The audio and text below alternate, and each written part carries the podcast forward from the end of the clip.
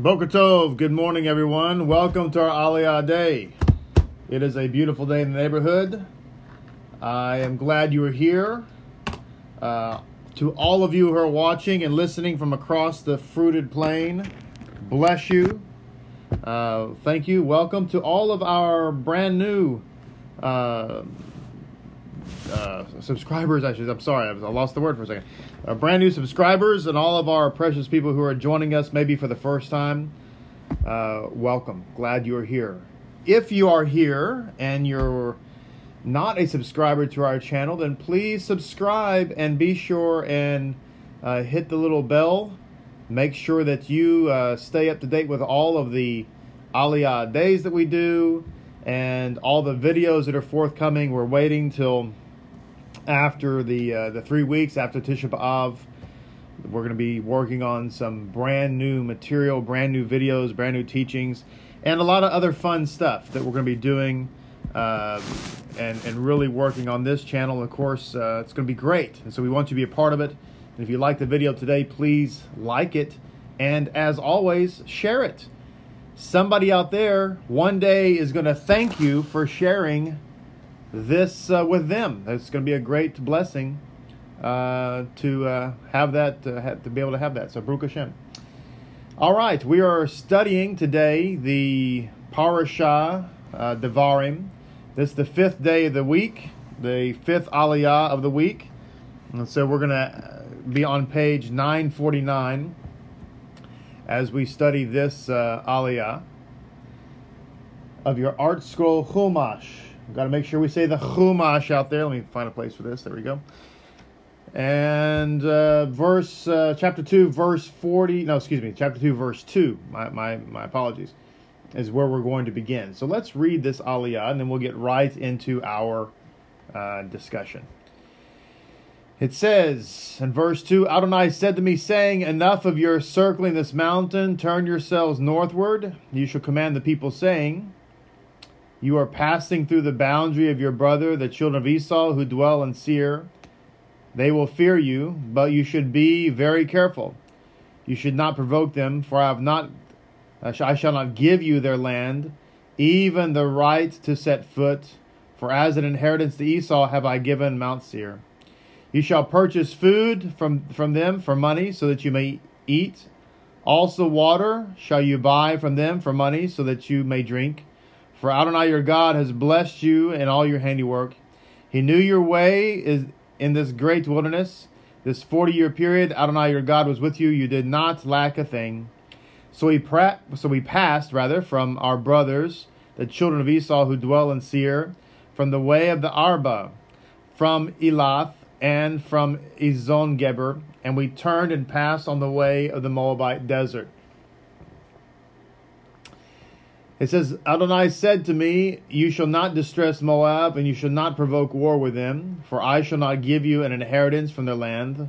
For the children of Lot have I given Ar as, a, as an inheritance.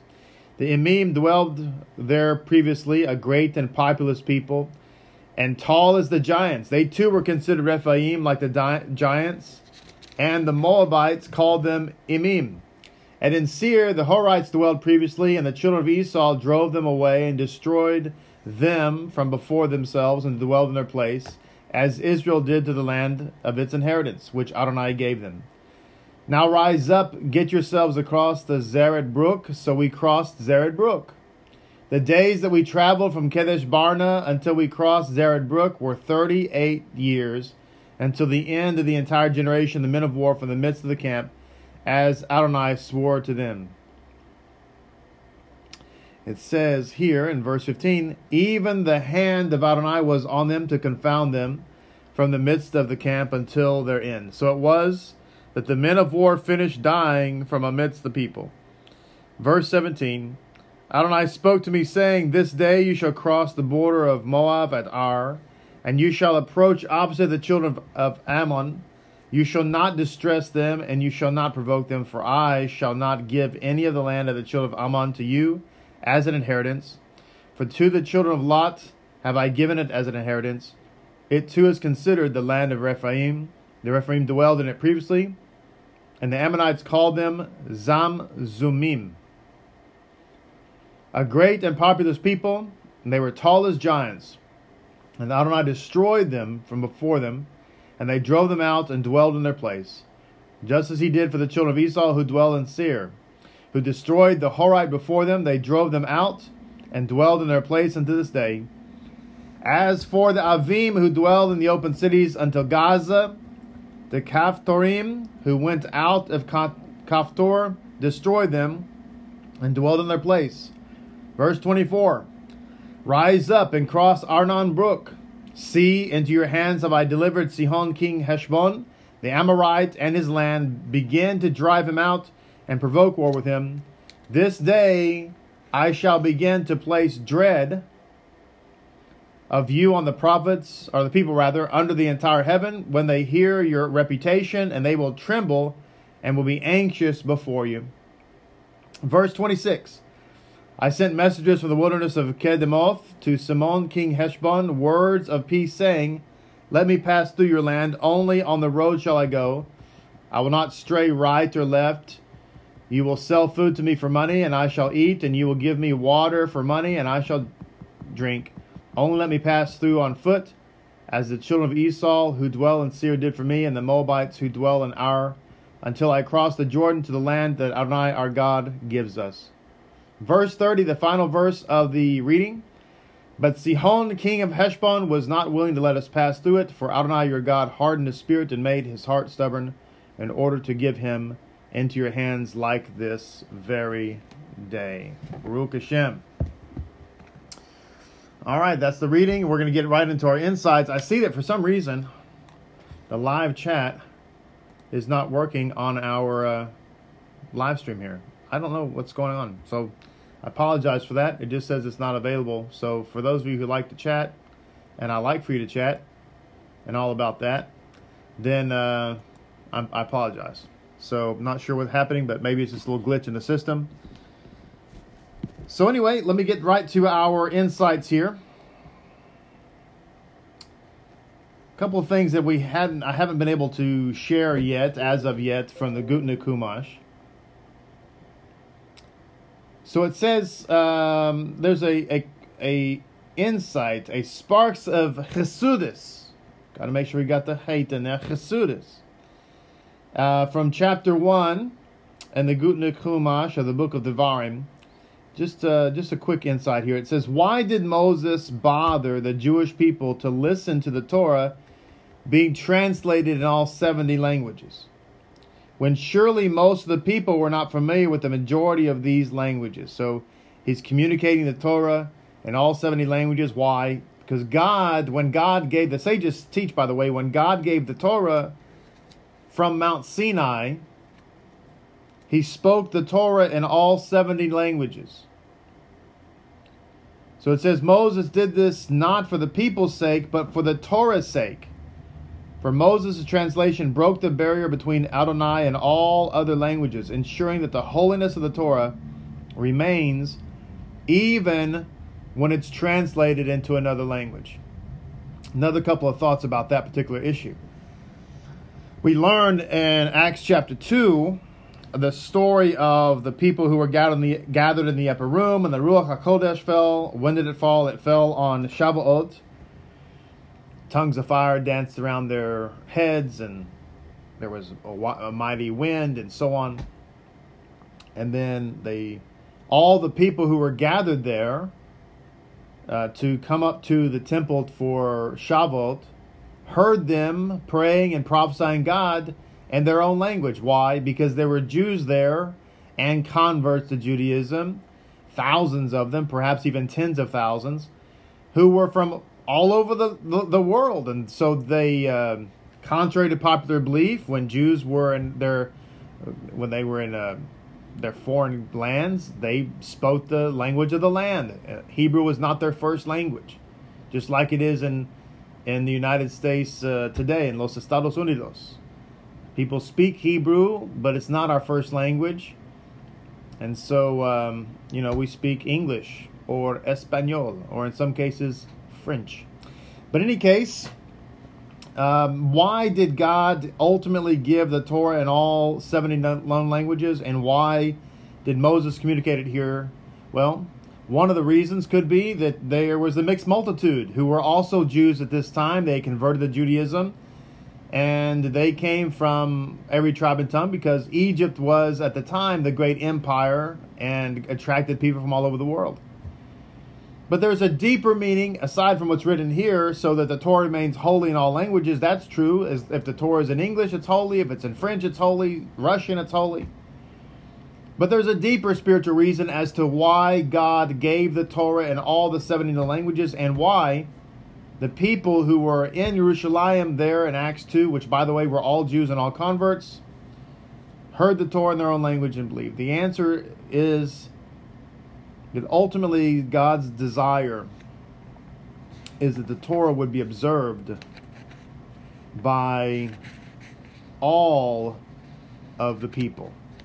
All of the people.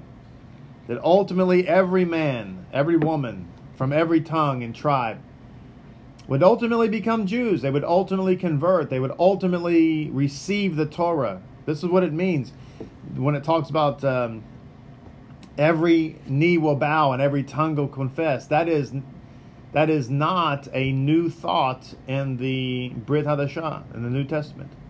That comes from the Tanakh. Every tribe and every tongue will believe and confess Hashem.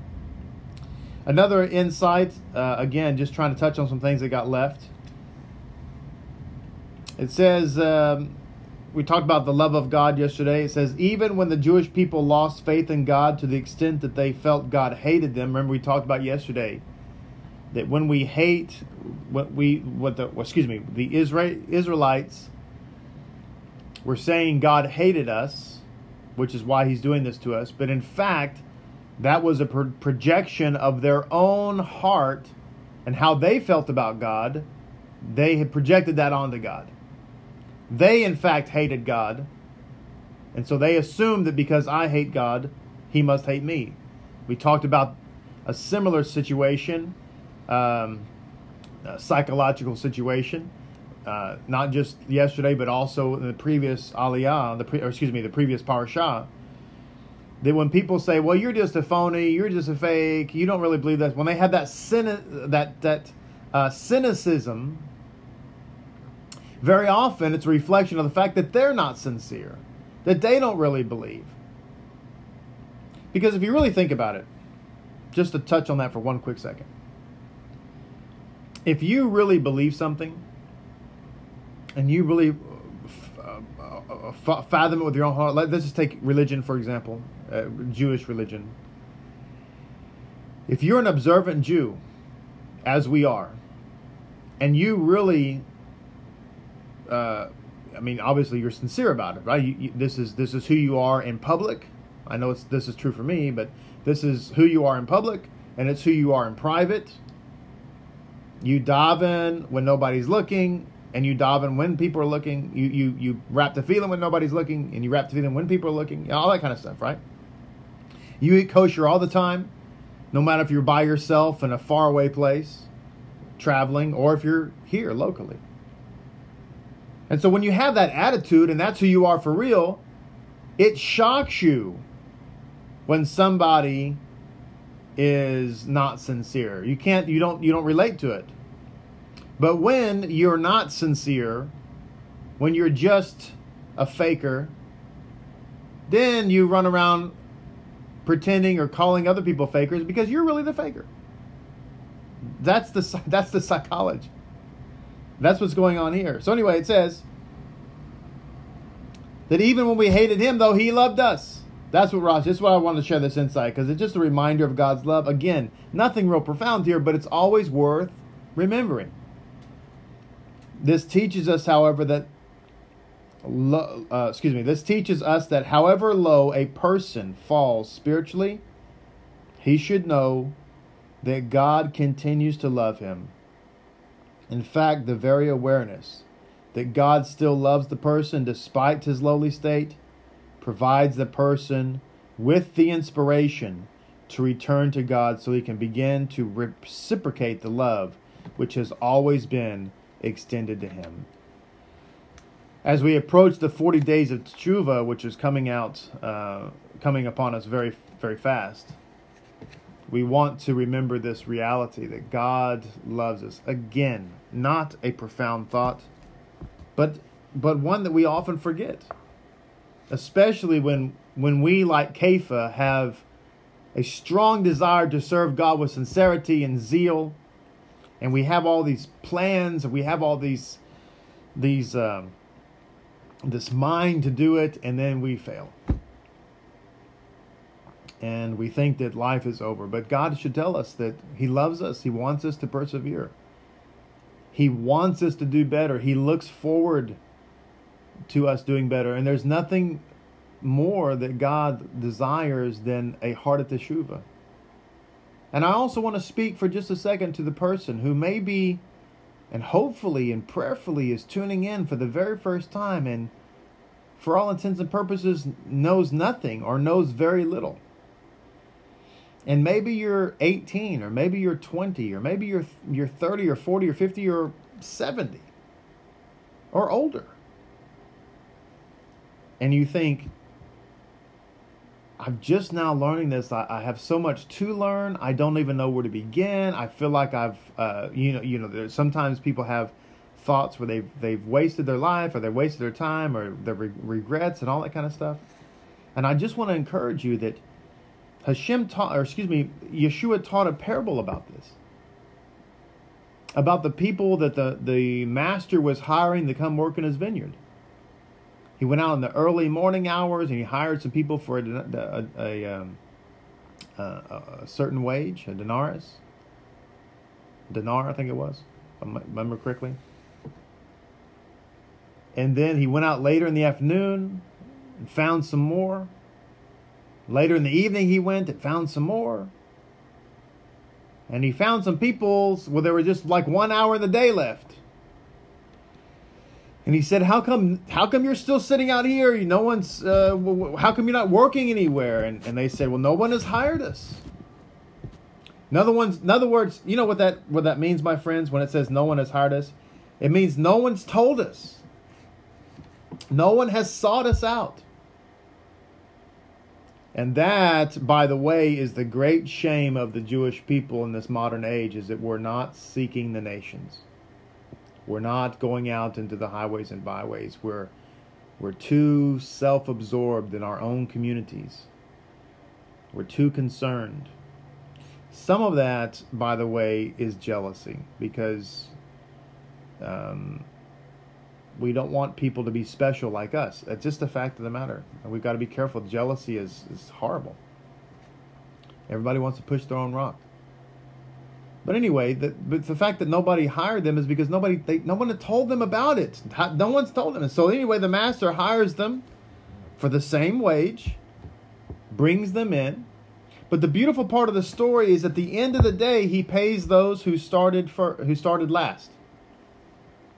He pays them first who started last. They'd only been working for an hour.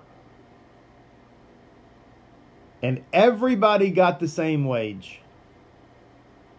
So if you're listening to me this morning and this is your first time to the Aliyah Day, which I'm very excited for that. And maybe you don't know anything about Judaism, but this what you do know, you do know that you're you're searching for something more. You want something deeper than what you've been learning. You maybe you've been on the same topic at wherever you've been, the same topic of whatever. Yeah, it's all you ever hear is the same thing, and you want something more. You're you're you're beyond milk and and you're beyond cotton candy, and you'd like to have something that actually sustains you. Or, or you want the actual faith of the Messiah, Yeshua, what he actually lived, how he actually lived. You want to live like that because that's how he lived. And so here you are, but you don't know anything, and you're you're concerned that that you're it's too late in the day. And the answer is is no matter when you start to work in the vineyard, we all get the same wage. My wage, my friends, is the same wage as your wage. I could give a thousand drashas, I could give a thousand aliyot today, and at the end of the at the end of time, you and I are going to be wearing the same uniform. Praise God. I don't deserve even that. So I'm happy. So it says, Another insight here from the sparks of Chassidus. Chassidus. Our holy war. Jews fight a war. We're fighting a battle. but our war is not a war uh, against flesh and blood. It's, it's, it is, to be sure, a holy war. But here's the battle. It says, for a Jew, interaction with the physical world involves sifting out the sparks of goodness hidden within physicality. This is also known as refinement. A Jew does not avoid pleasure in the world. A Jew does not avoid, um, you know, meat and drink and so on. We don't avoid these things. We actually try to elevate them, tried to separate them. Uh, Judaism is very much about making distinctions. What is holy, what is not holy? Not everything is holy. So it says here, we want to make this distinction without becoming enticed and drawn in by the physicality. It says our daily interaction with the world is thus a form of war against the superficial profane appearance of the world in and an attempt to conquer it from the side of holiness. So every day is a battle. The battle is not just uh, you know very, often we talk about a, the spiritual battle and it has kind of a negative spin on it. We're fighting against the evil inclination. We're fighting against our desire. We're fighting against whatever whatever. But in this case it has very much a positive spin we are my friends in a war of holiness a war to make to bring tikkun to the world a war to elevate and I've said this many times, and it uh, it's worth repeating. That very often we might perceive our participation in this spiritual war as not very significant. What can we do? And I admit, what can we do? What can I do? This uh, to try to to try to fathom that I personally have any significant influence in this big mess we call the world is uh, hard to imagine. But I want to tell you that each and every one of us play a vital role. And I just want to say that we have to understand this reality that something so simple as you going to the grocery store and shopping for kosher products Something so simple as you choosing to eat only kosher. The, the sim- something simple as as you waking up in the morning, awakening in the morning, and washing ceremonially ceremonially the the netilat yadayim. Or ladies, you lighting the Sabbath candles on Friday night, 18 minutes before sundown, and saying the bracha and lifting up a, a, a prayer. Those simple acts are equivalent spiritually to launching artillery rounds into the enemy's camp. And the more people we have doing that very thing, the more holiness we're able to draw down to the world, and ultimately to draw down Mashiach. Because that's He's waiting for that's what he's waiting for. He's waiting for the whole wide world to sing the song of Shabbos, as we said in the Drosh on Shabbat. And what does it mean to sing the song of Shabbos? What is that? It's a euphemism, really, for everybody singing the song of the covenant in Him. So that's what we're called to do. A couple more points that we uh, uh, left here whenever I, uh, very often when I, am praying on Shabbat, particularly, and I'm talking about people who are giving and, and uh, so on, I quote from Devarim 111. Devarim 111, where it says, May Adonai, the God of your forefathers, increase you or add to you a thousand times. So it says in the uh, Rabbi Munk commentary here, and bless you as he spoke of you. So he says, Rashi explains that Moshe was making clear that the blessing of this verse, add to you a thousand times, was Moses' own blessing, and one is was in addition to the blessing that Adonai had previously spoken in Genesis 13 16. Another explanation given by the Zohar is that this phrase was added to ensure that the evil eye had no power over Israel. So we have um, just an, an idea there that that blessing is not just about spiritual increase and or physical increase, but it's also about removing us from uh, the evil eye. Now there is a statement here to our aliyah. Let me go back and uh, look at this for a second. In chapter two, there's this discussion about the of the people of Moab and Ammon. Um, and there's we're, we're told not to fight against them, not to destroy them, because because of the uh, the fact that Ruth was going to come from Moab, and um, we have that dove coming out of there. There's two precious women actually, Ruth and, and Naamah, not just Ruth but Naamah would come out of Ammon. So God was protecting those uh, two nations because He saw that great converts were coming out of them, very important converts. But it, the, the comment here from Rabbi Munk is, but should not the people of Midian be similarly spared for the sake of Moses' wife Zipporah, and his father in law Jethro, and his children, all descended from Midian, and all were righteous converts. Moreover, Moses himself lived and grew up in Midian. Why then was he commanded to avenge the Midianites? So, why weren't they spared? because they too produced very important converts. Jethro's family went on to be some of the members of the great Sanhedrin. So it says Rabbi Shimon ben Yochai answered that someone who has already gathered figs from the fig tree is not in the same situation as he who is planning to gather them later. The figs, quote unquote, of Midian had already been gathered in Moses' time. This is why Adonai could command him to avenge the Midianites. On the other hand, the figs of Moab and Ammon, Ammon had not yet been gathered. Hence, those nations had to be spared until the advent of David. So, a couple of things on this.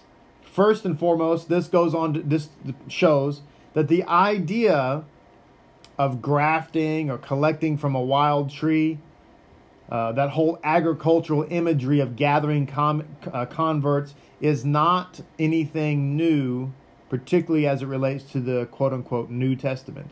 So, in other words, when the Apostle Paul uses this imagery, this agricultural uh, gathering imagery of grafting the wild olive tree onto the new olive tree, we just need to understand that that is 100% the Jewish mind. And more importantly than that, the fact that just Paul was using a very common Jewish analogy is one thing, but what is more important is that that analogy was always centered around the idea of conversion.